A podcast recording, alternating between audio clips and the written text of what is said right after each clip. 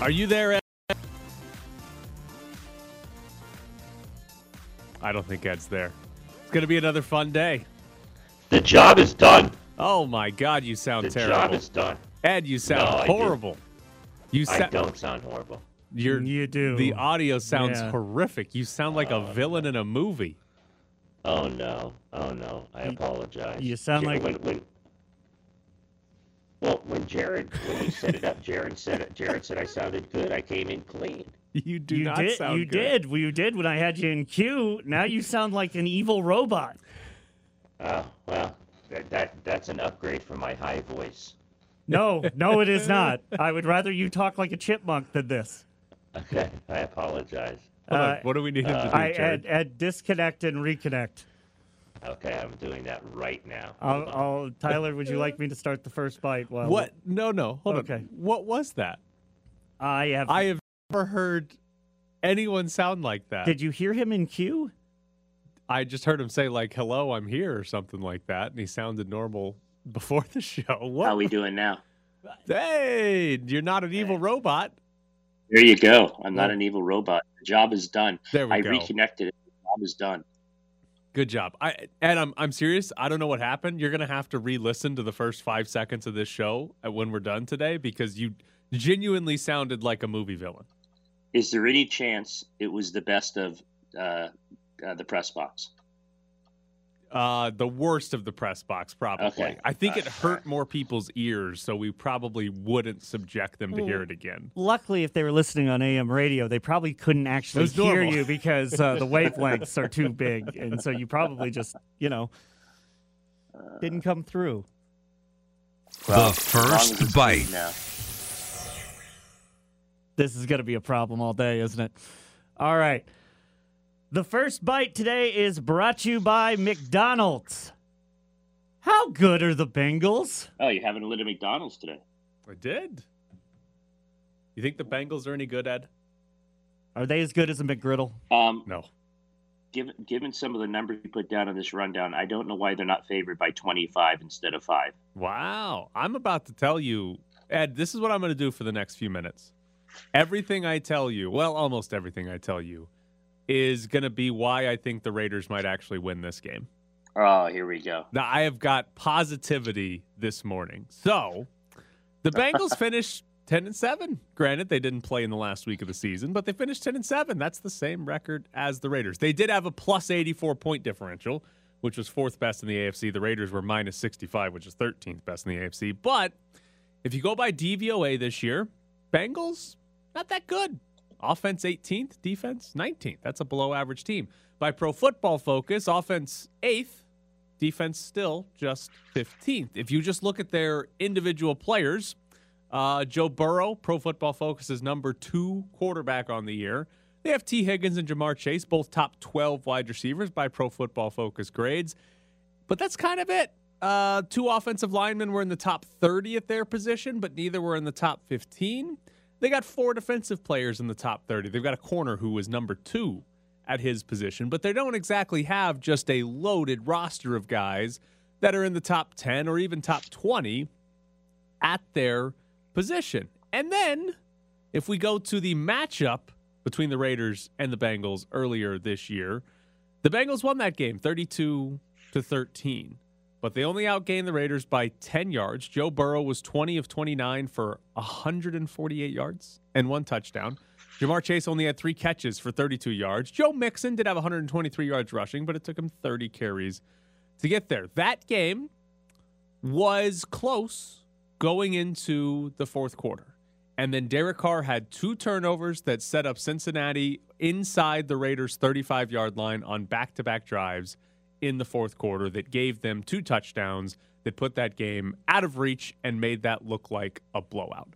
I'm here to tell you, Ed. Number one, I don't think the Bengals are all that good. And despite the Raiders getting blown out by the Bengals, in reality, that was a pretty close game going into the fourth quarter. And Derek Carr and his small hands showed up and handed the ball away to the Bengals, losing it for the Raiders. But I do not think this is a slam dunk. The Bengals are great. The Raiders are lucky to be there, and the Bengals are going to win this game easily.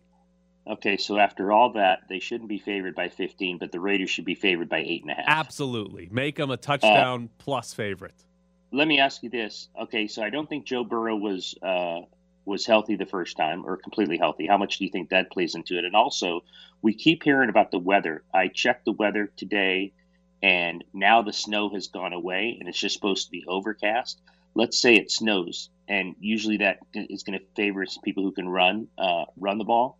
Um, Joe Mixon's out of COVID, so let's say it snows. Do you change your mind? How much do you change your mind? I haven't made up my mind. I'd have to do that before I could change my mind, right? Isn't that how that works?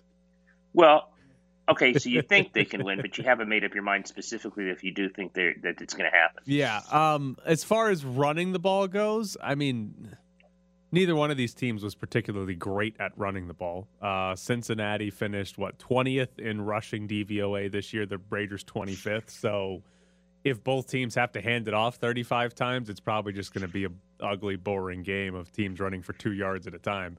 Um, I I don't know that the weather changes my mind too much.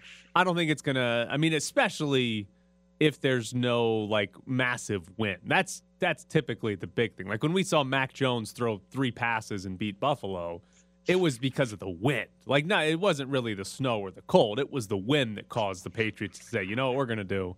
We're gonna hand it off every single play. So if it's just cold, if it's snowing even, as long as it's not just unbelievably windy, I don't think it'll matter too much. Yeah, I, I, I have a feeling, and I know you gave all the stats, but I just think Joe Burrow is going to play a good game, and I, I think they're going to win the game. I don't know if the weather matters at all. I think the line is fair. Uh, but point differential, and I know they play in different they play in different divisions, but 84 plus against minus 65, and I know in just one game that can change. But uh, we're going to make our picks. Well, we got to make our picks uh, later today. Hopefully, we can do that because I won't be with you tomorrow. Um, but I, I'm I'm favoring the Bengals for all those reasons. I think Joe Burrow is going to play well. I think Ja'Marr Chase, you know, well, Ja'Marr Chase and Tee Higgins, uh, Tee Higgins, I think had 46 yards on six six catches. Ja'Marr Chase didn't do well. Can you count on that happening again? Probably not. Um, and I, yeah, wouldn't expect the Raiders to do that well at covering. I, to me, here, here's the thing with the Bengals. They finished the season playing really well, right? They had those back-to-back wins over Baltimore and Kansas City, where Joe Burrow threw for almost a thousand yards in those games. I think what's happened is because the Bengals won those two games and because they won them in the fashion they did, with Joe Burrow having monster games, we have sort of elevated the Bengals into uh, undeserved status as a true contender in the AFC when I don't they are. I don't think they're that good. I don't think they're as good as Kansas City or Buffalo. They might not even be as good as Tennessee this year, and we've talked plenty about how much we don't think Tennessee's any good. No, we don't I, think Tennessee's good at all. I just think Cincinnati into the season on a hot streak, and we're kind of using that as our basis for oh, well, that's who they were all season. When in reality, that's that's not who they were all yeah. season. I mean, they they only won 10 games. This isn't a 13, 14 win team. They, they won 10 games. They lost to the Jets at one point this season. Like, this isn't some team that's just been awesome from start to finish. And Joe Burrow hasn't just been awesome from start to finish. Uh, he's he's the quarterback that's been sacked the most in the NFL. He threw 14 picks this year. Like it's not like he was taking great care of the ball. Now again, last four games of the year, he didn't throw a single interception and threw uh, what like I think 11 touchdowns to zero picks in the last four games of the year. Like again, very good end of the season. And if that's who the Bengals are in the playoffs, then they absolutely can win the AFC. I just don't believe that's who the Bengals are. I just don't believe it's a guaranteed thing we're getting the best Cincinnati Bengals in a playoff game just because that's the last time we saw Joe Burrow play. I think the Bengals uh, are the best team in the AFC only because every time you ask me each week, I think I gave the Bengals six votes and I gave everyone else less than six votes. So they might be the best team in the AFC. Uh, quickly, let me turn it on you then because you gave all the Bengal stats. What do you think are the few key uh, you know, points for the Raiders to go in there and win. I mean, obviously not turn the ball over twice in the fourth quarter. That yes. might help. but is there any is there any one area that you think they need to be good at? And let's say the weather's really bad. They haven't really done that. We know about Carr and cold weather, never mind in the snow. He has not been very good. So, what do you think the Raiders' key point is to overcome all these good stats that you gave us on the Bengals? I mean, it, it comes down to point suppression, and that's that's what we saw the end of the season for the Raiders. Like up until that Chargers game, the Raiders' offense was not scoring any points basically, but they gave up 14 to Nick Mullens, 13 to Drew Lock, 20 to Carson Wentz. It's going to be a lot harder to do that to Joe Burrow, but they've got to find a way to basically just not give up 28 points. I think is the key here. Now, that isn't just on the defense, right? Derek Carr in the offense can't have three and outs. Derek Carr in the offense can't give them the ball inside the 35 yard line. So you can't have turnovers. You can't have short drives. And obviously, the defense has to play well. It's probably defensively. Like, I, I think this is Maxx Crosby. Like, he's had a great season, tremendous season, a breakout season for Crosby. I think he's got a chance to have a breakout game because the Bengals' offensive line isn't good by any means. Gave up the most sacks in the NFL this year, which partially because the Bengals threw it a lot, but this is a chance for Maxx Crosby to have a massive playoff game where we're talking about like we did after the Chargers game. Oh, I was going to say, Right. Yeah. He, he had 11 pressures or something like that. Yeah. He had the most pressures in a game since Khalil Mack was here. Like, if we're talking about that, I think we might be talking about a Raiders win on Monday, too. Well, he had, I mean, he was terrific against the Chargers. If he can repeat that and even be better, then you're right. They have a much better chance of winning uh, in Cincinnati. Um, I, I'm surprised at some of these. I didn't know they only outgained them by 10 yards. And like I said, I don't think Burrow was 100%. Mixon hurt them a lot. And again, we'll see. We'll see about Joe Mixon because I don't know, and maybe you know this. I don't know if he tested positive or he's a close contact. And we saw some of the guys from the Colts who came out of the uh, protocol. I don't know if they had their, you know, complete conditioning. And Joe Burrow is a guy who needs his complete conditioning as much as they give him the ball. So those are two things that are interesting to me. How does Joe Mixon look, and how healthy is Joe Burrow comparative to the last time? Yeah, and, I mean, health and who's out and who's in might go a long way in determining a lot of these playoff games. I mean, it, looks as though there's a lot less players going on the COVID list than we were in the you know weeks 15 and 16 of the NFL season, but Uh, yeah, just simply having guys available is probably going to Yeah. be might be the biggest factor in a lot of these games. All right, coming up next. After we've dumped on the Titans all season, I'll give you a stat as to why they might actually be the team to beat in the AFC. We haven't discussed it, but I think, you know, I would, I would assume as a group you understand that, you know, we probably aren't supposed to be here. We're probably not a very good football team. We're the, out of 14 teams I think are in, we're probably number 14. We're double digit underdog in the playoffs. So let's just go play and have fun and see what happens. I mean, we're probably 20 point underdogs, and we're going to the number one, te- the number one team that's, I know they're not the number one seed, but they're the number one team that's won the AFC the last two years, arguably the best team in football. We don't have a chance. So let's just go in and play and have fun. We're back to the Press Box Morning Show with Ed Graney and Tyler Bischoff. Be part of the conversation on the Findlay Kia text line at 69187. Findlay Kia. Come see a Kia on West Sahara. Ed, what do you think Ben Roethlisberger's doing right there? I don't know. Is it possible to uh, uh, not like this guy even more? You don't. I like him more for that. You I mean- dislike him more for that? No, I mean, look, eh, obviously we know what he's doing there, and it's kind of a cliche to kind of go on the whole Lou Holtz, we don't have a chance, and, you know, they're going to beat us. I'd much rather him come out and say, you know what? They're not very good. Uh, we're going to go in there and beat them. I don't know why they're I don't know why they're so rated high. I mean, I'd rather that than the whole, you know, the usual. Oh, we don't have a chance. We're a huge underdog. So I'd rather I'd actually rather the opposite, where he just started talking smack about the Chiefs. I think Ben Roethlisberger's ready to retire and is kind of disappointed he's got to go play a playoff game. You, you think he'd rather just be at home and watch? He was hoping the Raiders and Chargers would end in a tie, so he could just he could retire and be done with it. Now he's got to go to Kansas City and lose by four touchdowns. Yeah, he doesn't want that. He was like, "Eh, duh, no, no. Daniel Carlson missed that field goal. Please, I don't want to go play in the playoffs." That's what I think he did. At least we know one thing: the Steelers' job is done. Oh yeah, yeah. If the Raiders' job is done, the Steelers' job has been done for you know the minute they clinched, it was over. All right. Let me give you some rookie quarterback questions for you. All right. Mac Jones, Trevor Lawrence, Justin Fields, Zach Wilson. eh, we saw a little Trey Lance, and Davis Mills of the Texans. Those were your rookie quarterbacks this year. Which of those do you think is going to have the best career? I would like to know who the Jaguars' coach is going to be, but I'm going to stay with Trevor Lawrence. I, I, I actually think Trevor Lawrence is going to still be the best of all of them. I'd love to know who their coach is and who his next coordinator is going to be to work with him because we know it was a disaster under my least favorite, uh, well, I don't want to say person, but coach of all time, Urban Meyer. so I still believe in Trevor Lawrence more than I believe in those other guys. So- I, okay, can I guess who you're going to say? Yeah, of course. Justin Fields. No, I think it's Trevor Lawrence too. Oh, okay. Uh, but here's what's interesting: Pro Football Focus they basically went through all of the rookie quarterbacks and their their season. Right, took their season by their the numbers, except for Trey Lance because he didn't play enough snaps. And then they compared it to say, okay, what other quarterbacks in the NFL have had these types of rookie seasons, and what did they turn out to be? And here, and then basically trying to figure out what are these rookie quarterbacks going to do the rest of their careers.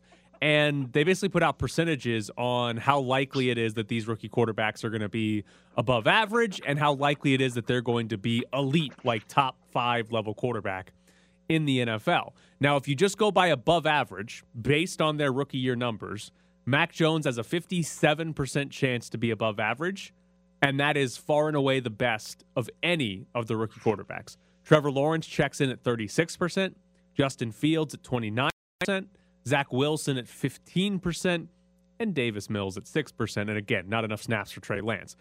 But it changes a little bit when you talk about the chances that these guys have to be elite, like top five quarterback in the NFL type guy. Trevor Lawrence is the best. 11% chance he hits that. Mac Jones, 8% chance. Justin Fields, 7% chance. Zach Wilson, 2%. And poor Davis Mills has a 0% chance to ever be an elite top five quarterback. So, with those sort of odds or percentages laid out there, we both think Trevor Lawrence has a chance to be the best, but Mac Jones is the one that has the best chance to sort of be, you know, Yeah. an above average quarterback. Do you believe that? No, I think Trevor Lawrence has the best chance to be above average, and it's those numbers are so interesting because Mac Jones runs away with above average, and Trevor Lawrence is supposed to be, you know, have the best chance to be elite. Um, I, I don't know what does what does that tell you that Trevor Lawrence, depending on who is, you know, who the coach is and how, how he develops. I mean, you- you're 36 percent above average, but you're 11 percent chance to be elite. I think I think it does to, to sort of apply like eye test and narrative to what Pro Football Focus put out here. I think a lot of it does have to do with coaching. I mean, Mac Jones had a good rookie season when he was being asked to do you know, nothing a lot of the times. I mean, it- Right, I mean, right. hell, a game where he threw it three times. Like Mac Jones had probably the smallest workload of any of these rookie quarterbacks. He had the least to do of any of these rookie quarterbacks, and that helps. Like that helps a quarterback put up better numbers, better per play numbers, and everything. So I think that's where the Mac Jones being above average comes in because to me, it's it's not hard to see Mac Jones being an above average quarterback for the next four or five years in, in New England, right? He can basically do what he did this year. Not given who he's coached. by. Yeah, he can do what he did this year, and that's that's probably an above average quarterback for the next four to five seasons. And then I don't know what you do with him for a second contract, but that's not hard to envision. With Trevor Lawrence, the issue is that he was in a a huge mess this season, like m- one of the worst organizational messes that any rookie quarterback's ever been in, and he didn't play very well, right? It like No, he didn't. Trevor Lawrence could have still been awesome. Like he could have been like, yeah, whatever. Urban Meyer's a moron, but I'm still going to be awesome. That didn't happen. Like Trevor Lawrence did not have a good year, but you know, applying narrative and eye test, Trevor Lawrence was there's a reason he was the number 1 overall pick. There's a reason he was the presumed number 1 overall pick for like 3 years before he actually came out. The guy's was really good in college. And I still believe he's got a good chance to be really good in the NFL, and that's why I think he's got the best odds to be elite because Mac Jones, I don't think uh, is ever going to be this elite core. I'd actually put Justin Fields with a better chance to be elite than Mac Jones. But if everything goes right for Trevor Lawrence, if they get a good coach, right? Like imagine if Trevor Lawrence was like with Sean McVay or something like that. Like the Right, guy'd have right. an unbelievable Right. rookie season, but instead he got stuck with Urban Meyer and that dumpster fire. So it's interesting because Or the next Raider, or the next Raiders coach, Mike Tomlin. so He'd be really good with that guy. So let me ask you this: Who would you rather be right now? Would you rather be Mac Jones, where we're saying, "Hey, game manager. You're probably going to be right in that 15th best quarterback in the league every year. You don't have a whole lot to do, but you're never going to be a superstar? Or would you rather be Trevor Lawrence, where, hey, if everything works out well, you could be one of those top five quarterbacks in the league? I'd much rather be Trevor Lawrence. I'd much rather be Trevor Lawrence and have the trust that it's not always going to be a disaster in the organization, that they're actually going to get someone who has some kind of clue to coach me, and I have a chance to be elite. I, if, I don't like, you know, I mean, if that's the ceiling, if you're asking me which ceiling I'll take, I'll take Trevor Lawrence's ceiling. Ed, just be honest. It's the hair. You want the hair. But that would be good too. That would be nice too. Flowing locks. Yeah, I would. Okay, I would rather be Trevor Lawrence, and not for this season because he just No, had a no. disaster, and you, there's so much uncertainty as to what could be next. But Trevor Lawrence has a much better chance than Mac Jones to just get a massive contract. Like, there's a Yeah. chance Mac Jones plays out his rookie contract, and like he'll get a second contract, but he'll probably be you know an average paid starting quarterback in the NFL.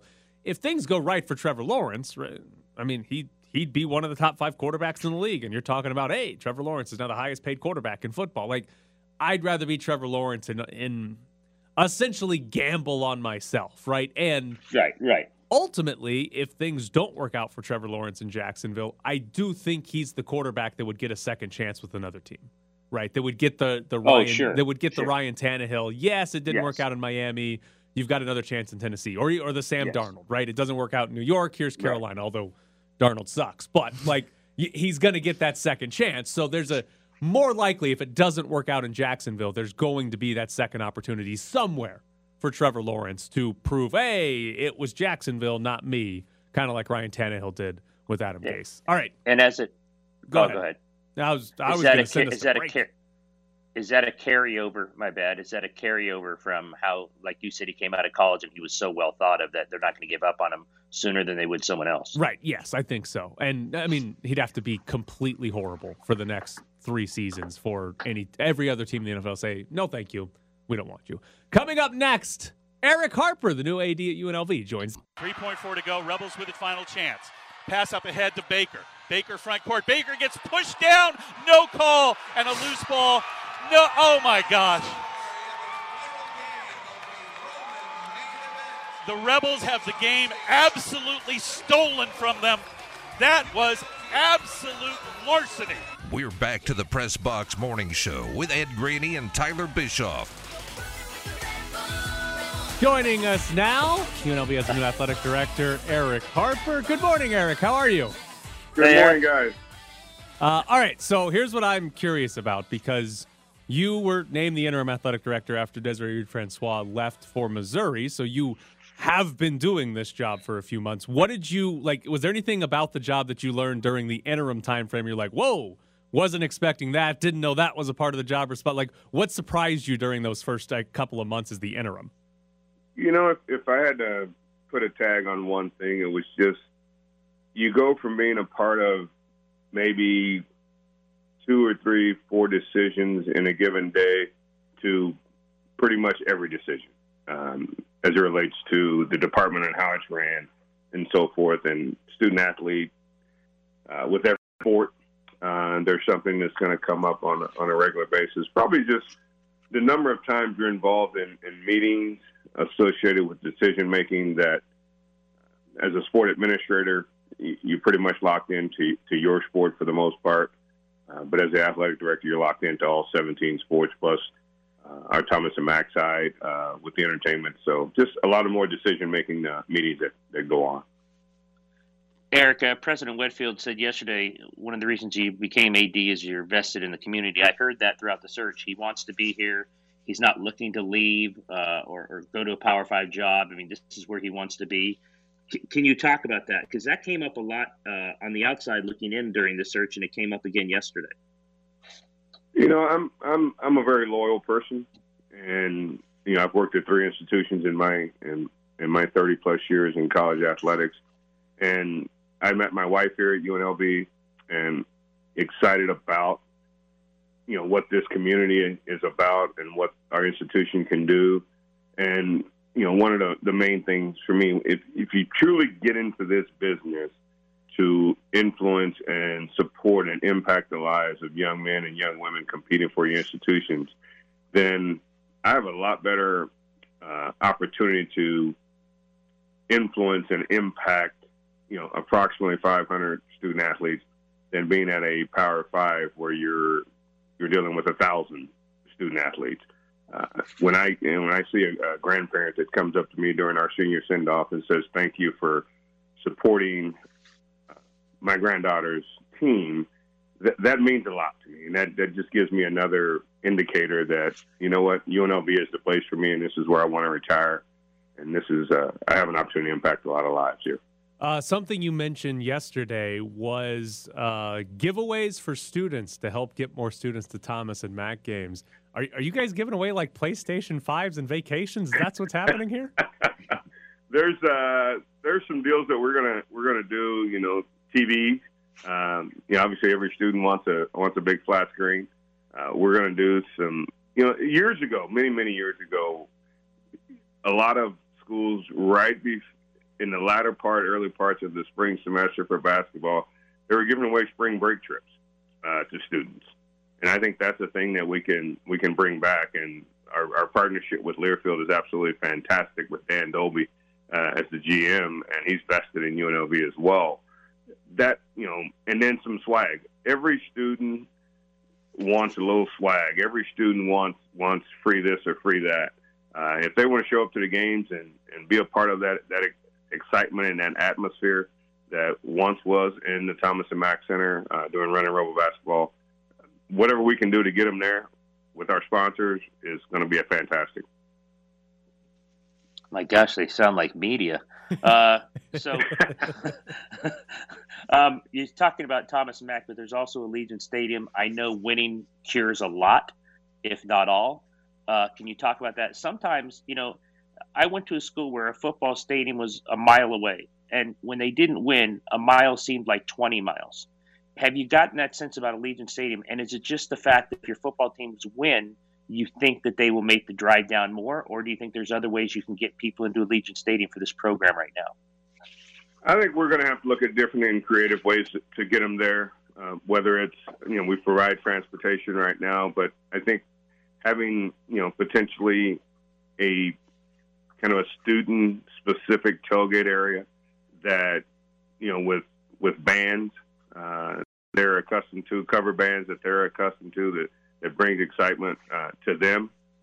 But yeah, you're you're right. Winning winning can cure a whole lot of things. But I think Coach Arroyo is on the right track. We're gonna get we're gonna start stacking up those W's, and we're gonna be excited about it. And but getting our students out there, it's just creative ways, you know. And and one of the things we're doing this week is uh, our Learfield and marketing team is meeting with the 60 RAs on campus to try and figure out a, a better way to get students engaged. And we're going to do some some grassroots things. And and, and as I said yesterday, if, if I've got to get in the car, I get on a bus and and drive and pick them up one by one. I'm willing to do that, and our department is willing to do that as well. So, with uh, the football program and Marcus Arroyo, he's going into his third year. Is there like a baseline expectation as far as wins go for next year? Like what what how exactly would you be evaluating Marcus Arroyo's third season? Uh, we we evaluate on a, on a regular basis, you know, game in and game out. I have conversation with Coach Arroyo uh, as I obviously I travel with the team. I mean, there's no baseline. We we haven't sat down postseason just yet. Uh, because I wanted him to focus on the recruiting, and he's done an excellent job in recruiting with his staff right now. So we'll sit down and we'll discuss kind of next steps as it relates to you know what he needs uh, in addition so he can win uh, on a consistent basis. We obviously made improvement this year with five five losses by eight points or less. You know, a, a, one play here or there, whether it's first half or second half, can make a huge difference in whether you get a W or, or, you, or you settle, you know, or you have the loss. But I think he's going to do uh, a better job of, of of approaching that and come through with more W's on on those uh, tight games. Uh, every group of five school, all they hear is how do you get to Power Five? You have to get to a Power Five. There's expansion, teams jumping all over the place. Uh, you're very centralized on UNLV. I'm hearing here and winning championships there. How often does that come up, and how realistic do you think it is? It, it comes up constantly. Uh, that's just the landscape of college athletics, what we're in right now in college football uh, and basketball as well, and, and, and a lot of other sports. The realistically, if you're not taking care of your house, it doesn't matter what's going on. Uh, so we've got to take care of our house. As I said yesterday, we've got to win here. We've got to do have our connection and with the community and our connection with campus, and all those factors fall into play. Your your institutional endowment factors fall into place. Uh, your market, TV market, falls into place. There's so many different factors. It's not just about winning uh, to get into a bigger conference. But if we're not taking care of our house, and, and when I say take care of our house, I'm talking about the global up campus. And under Dr. Whitfield's leadership, we're making strides uh, that will put us in a position that you know maybe somebody does come calling, uh, and we'll we'll listen as as all schools should do. Uh, they should listen, but at the same time, if we're not taking care of our house, it doesn't matter.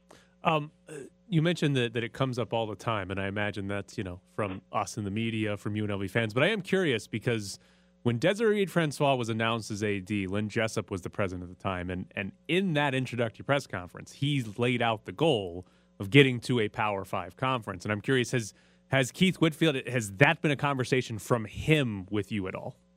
You know, we have not discussed that in specific. You know, our our focus again has been UNLV, and you know, as a as a Mountain West conference, obviously we we saw some uh, a bunch of changes with the American Conference uh, and the Big Twelve and SEC, and you know, yes, we we want to be in those conversations, but we have not sat down and specifically said, okay, in in two years we want to be here, or three years we want to be there, or five years we want to be there. Well, those conversations start to come up absolutely because it's it's it's inevitable that the platform of college athletics right now is okay. How do you get to the Power Five conference? Is there going to be a Power? Is there going to be a P six uh, conference? If you look, if the Mountain West did this year in bowl games, five and one, uh, led all conferences in, in bowl wins this year as it relates to percentage. So exciting, but at the same time, again, we have to take care of our house, and Dr. Whitfield and I will continuously have conversations as relates to what's best for UNLV athletics you've talked a lot about the kind of holistic and experience. When I talked to you earlier about the student athlete, you talked again yesterday. Uh, you bring up the student athlete a lot.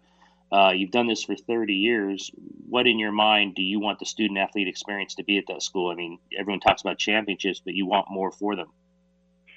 Absolutely. Obviously, our academics were graduation uh, at an 82% clip, uh, our, our, most recent cohort. The, you know, I go back to my, my days uh, at Kansas State. And if, you know, the way I look at it, I want a minimum when we do our end of the year evaluations, exit interviews for our student athletes that are graduating. I want to see it at a 90% plus clip that says, you know what, after three years, four years, five years, whatever it is that they're here on this campus, they say, you know what, I'd do it all over again. I would turn around and make the same decision and come to UNLV because my experience from a holistic approach was absolutely phenomenal. I felt well taken care of. I felt well cared about. And my degree from UNLV is going to be fabulous and it's going to allow me to do the things I want to do in life. And that's the things that I want our student athletes to be able to see that they truly enjoyed their experience here at UNLV. Well, he is Erick Harper, the new athletic director at UNLV. Erick, thank you so much for joining us this morning. Thank Absolutely. you. Thank you, gentlemen. So there is Erick Harper, again, new athletic director at UNLV. He's been the interim for a few months, but now given the full time job. When Ed, when he says he wants like 90% to say I'd come back and do it all over again, I immediately thought of Charles Williams because Charles Williams has been here for six years. Yeah. Yeah, Charles Williams had a nice career and he has he has been here a while, but um, you know, I, I, like what Erick said there about a lot of things. Um, I tell you one thing: uh, can you and I sign, sign up for the flat screen televisions? I mean, Jared, and he was explaining what students want. And I'm like, are they covering the games? Because that sounds a lot like the people we sit up in the uh, in the uh, media with. I don't need a TV. The PS5 though, that would be excellent. Yeah, Jared, do you still nice. have your like physical student ID? Yep. You might be able to sneak in. Oh no, no you hold might on. Be able yeah. to get in there. I need to hand this to you so that you can look at my picture on my physical student ID. Oh boy, does it look nothing like you? What's wrong with your hair? It's worse than normal. How'd you? How? I That's lit- defying the laws of Ed. You're gonna have to see this later. That's defying the laws of gravity. It's genuinely Is one this- of the worst. this- This is Jared's student ID card from pre-haircut? UNLV. Uh, I don't know Well, what you like call it's this. from like six years ago. But like, Okay. like I took a physics class once, and I'm pretty sure that can't happen. I don't. I don't think that's supposed to happen with your hair. I genuinely was told you need to get your student ID done by today, and I was like, okay. It was like three in the afternoon when I woke up, and I oh, rolled into there, and that was what my hair looked like. All right, coming up next, we'll jump back into the NFL because a lot of teams have a lot of plans for quarterbacks in the offseason. And yes, we've gone through this process far too often in recent years after having a lot of years of stability. And it's not a fun process uh, at all. Um, there is nothing more painful to me uh, than making that long walk down the hallway uh, to tell somebody, uh, particularly a, a, a good person uh, like Joe, that uh, we're making a change. It's gut wrenching for me. Um, it's been gut wrenching every time I've had to do it. And um, obviously, I've had to do it far too often. That's why we're in this uh, process again, and um, we're going to get it right this time. We're back to the press box with Grady and Bischoff live from the Findlay Toyota ESPN Las Vegas studios. Thanks to Erick Harper for joining the show, UNLV's new athletic director. If you missed it, you can hear that on the podcast, lvsportsnetwork.com, later in the day. Darren Millard and J.R. Starkus will join us a little bit later as well. All right, Ed, let, let me ask you this way Who is going to be the biggest name quarterback that changes teams this offseason? Deshaun Watson. Okay, where's he going? Uh, well, on the field or off? okay, good question. Good, good point. Uh, I, I, I don't know where he's going. I, I, I just think that he's so talented when he plays. Look, we talked about this yesterday in hockey in Evander Kane. There's uh, to me, there's always going to be a team when you have someone this talented who can explain away even all the things he's accused of, and just say, you know, you, you know, he hasn't been found guilty. All, all the stuff teams explain away when they sign someone who's multiple, who's incredibly talented with a lot of baggage that comes with him. I think I think it was you who made the point yesterday, which will be interesting. If someone does make a move on him, you know, are you sure he'll be eligible to play, or can the league, you know, put him on the suspended list and and just keep him there? I, I think you'd have to be aware of that before you make a big deal for him, and you know, send a bunch of number one picks away to uh, the Texans. Yeah, and so Ian Rapoport reported last week, into last week, that the Texans are going to want to trade Deshaun Watson before free agency starts. That they basically want to move on from him so that then they can have their entire uh, roster, salary cap, and know what they have to spend when free agency begins. Um, the other interesting details were that they have had multiple teams offer them at least three first round picks, but those were all sort of on the condition that Deshaun Watson's legal issues get resolved. And we heard this right before the trade deadline, and then Ian Rapoport wrote it again.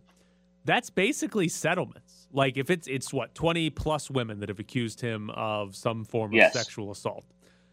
If they were to get all of those women to basically take settlements, it sounds like, according to Ian Rapoport's story, it sounds like that other teams, as soon as that was done, would be willing to trade for Deshaun Watson. But if for whatever reason uh, all 20 plus women don't agree to a settlement and this continues to drag out uh, in the legal process that's seemingly taking forever, uh, then other teams aren't going to be as interested. And so that's, I guess, what I'm curious because if you're Deshaun Watson, you want these settled as soon as possible so that A, you can end up on a team that's not the Houston Texans, and B, so that somebody's actually willing to play you, but it's not really in his control. That's the women have brought these claims against him, and if they're not willing to settle, then Deshaun Watson can't really do anything about it. So they're again, you're telling me then teams are being a little smarter than they thought they were. Apparently. Because if they're saying we want all this resolved, then I give them more credit than I did Yeah. originally. I thought there'd be teams out there who would give up the three first round picks and still take them with all this baggage. Um, Deshaun Watson, uh, you might know this under contract. Is he a 30 million guy? I mean, and who knows, by the way, with the attorneys, what they would want in all these settlements. the attorneys that have been on Twitter the entire time yelling about it. Yes, exactly. Who, who, what what would they want here? I mean, I'm sure he could afford it given what he makes and what he's going to make if he gets back in the league. But I don't know, 20 settlements. I that to me is a lot, and I, I just I think he's going to be moved. I think he's going to be moved before Russell Wilson or someone like that. uh, because I just think the Texans can't hold on here. Can they keep this? Can you? Can they keep moving forward with this guy on the roster and not get anything for him or not try to move him? So, by the way, on the money for Deshaun Watson next year, his cap hit is forty million dollars. Yeah, forty million dollars. Um, yeah, it's 40, 42, and then 37, 32 for the next four years. The well, I don't know if the Texans care this much because they just uh, played a whole season without their best player on the field. But if they do uh, trade him, then it's going to cost them. Uh, it's only going to cost them like five million dollars against the cap next year. So trading him is not going to be a massive issue for them as far as the cap goes. The other team would take on that massive cap hit, which. Uh, you know he's what is he 26 years old I think at the moment like it's he's Yes. cer- like if you trade for Deshaun Watson right like if you, if we go under the assumption here that all of his legal issues get settled, right? That there's some sort of settlement for all of these issues. And then you trade for Deshaun Watson. You're getting a guy that's 26, 7 years old. You might have your quarterback for another decade. Like you might have a legitimately good quarterback for another decade. So it's very clearly, if you're another team, worth those three first round picks. And I'll and I think I agree with you. I'm surprised nobody's done it yet. I mean, yeah, you don't want the PR, but we've seen NFL teams take on worse PR situations. Like, again, if you give up three first round picks, but you have your quarterback for a decade, I'm I'm a little surprised nobody's actually pulled the trigger and, and done it yet. It allegedly worked out for Ben Look. Roethlisberger. They've uh, well, that that job is done.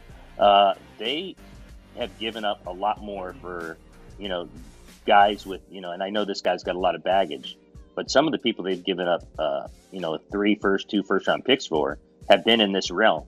So I'm actually surprised it just hasn't happened yet. I'm surprised someone hasn't just given him up and taken him on and said, okay, we'll take him on, and if he settles, he settles. If not, we'll get through it with him. I mean, But I- he's that. I see. I don't know what you think, but I think he's that talented. Oh yeah, yeah. Oh, absolutely. I think right away, whoever gets them, you're thinking, yep, we got a top five quarterback in the NFL. We're good to go for ten years.